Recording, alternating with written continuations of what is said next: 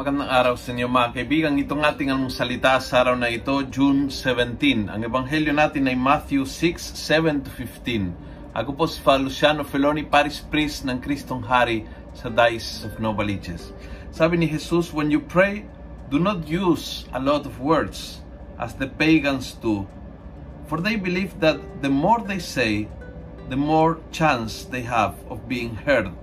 Do not be like them. Your Father knows what you need, even before you ask Him. Pag nagdarasal daw, huwag masyadong gumamit ng maraming salita para ipaliwanag sa Diyos ang kailangan. Alam na alam Diyos ang kailangan mo. Gamitin mo ang mga, gamitin mo ang puso sa pagdarasal, hindi yung bibig. Gamitin mo ang, ang, ang puso at hindi yung isip lang sa pagdarasal. Gamitin mo ang puso.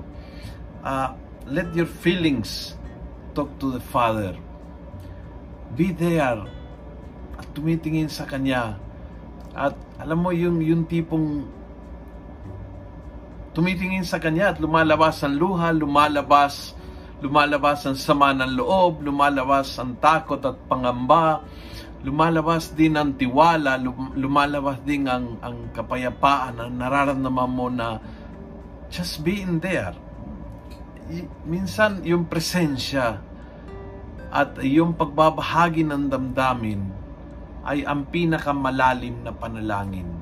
Hindi naman kailangan ipaliwanag sa Diyos ang kailangan, alam na niya hindi naman kailangan maging busy tayo sa pananalita. Alam din niya.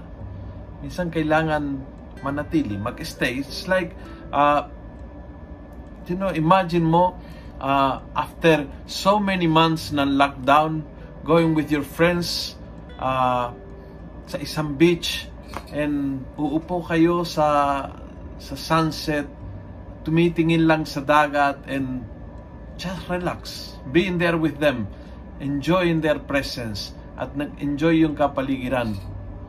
Yon, yon ang, yon ang diwa ng panalangin. Not many words, but many feelings.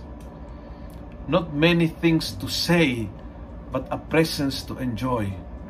Ang presensya ng Ama na sa langit. Kung nagustuhan mo ang video ito, pass it on. Punuin natin ng good news ang social media. Gawin natin viral, araw-araw ang salita ng Diyos. God bless.